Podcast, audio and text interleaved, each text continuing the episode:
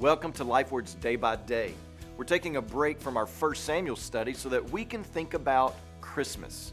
You know, this time of year is marked with anticipation and waiting.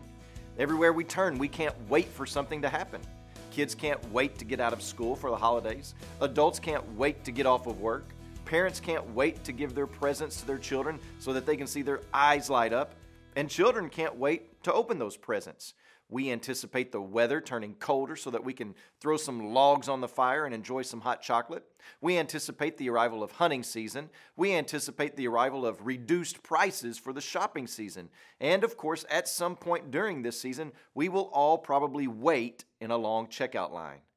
And all of this chaos and busyness can so cloud our Christmas season that we forget or neglect to anticipate and long for Christ.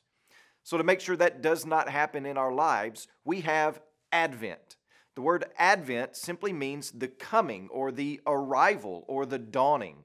So, Christmas Advent is the celebration of the first arrival of the Christ child. This is when we celebrate and rejoice that God sent His Son to the earth to redeem us from the curse of sin. And one way that we celebrate Advent is by looking back into the Old Testament to see how the people of God in the Old Testament were to anticipate that promised Savior. We have one of those promises in Micah chapter 5. It says this in verses 2 through 5 But you, O Bethlehem, who are too little to be among the clans of Judah, from you shall come forth for me one who is to be ruler in Israel, whose origin is of old, from ancient days. And he shall stand and shepherd his flock in the strength of the Lord, in the majesty of the name of the Lord his God, and they shall dwell secure. For now he shall be great to the ends of the earth, and he shall be their peace.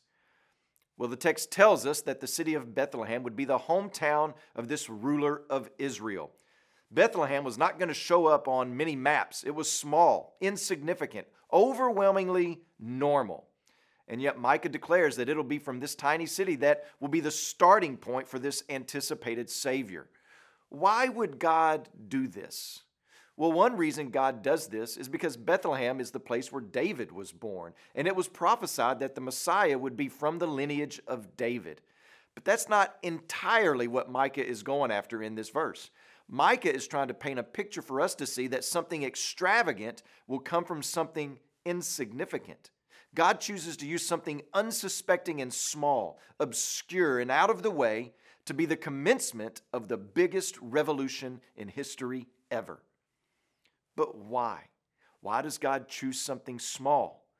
He chooses something as unexpected as Bethlehem so that no one could boast. He doesn't choose Jerusalem or Athens or Greece or Paris or New York. No one can say, well, of course it was Bethlehem. That place is replete with great leaders. Of course, Bethlehem. It has the best teachers and schools to raise up great young men. Of course, it was Bethlehem. Look at all that has been accomplished there.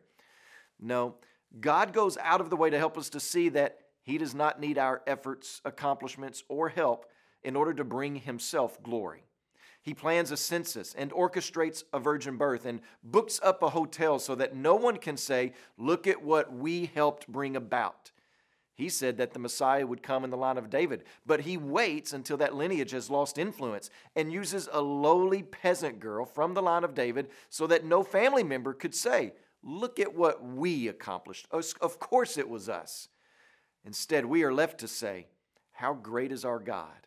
So he promises to bring forth the Messiah, the shepherd king, in an unexpected, unsuspected way to bring glory to himself. And shouldn't we, as New Testament Christians, shouldn't our anticipation be even brighter and greater and filled with more joy?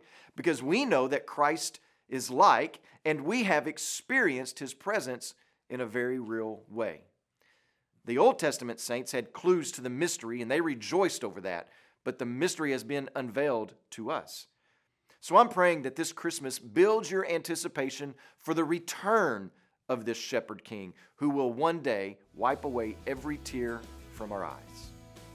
As you pray today, please remember Charles Costa, our missionary in Lebanon and also remember the French African Life Word broadcast that's heard throughout Mali, Mauritius, Benin, Cameroon, the Republic of the Congo, and Togo.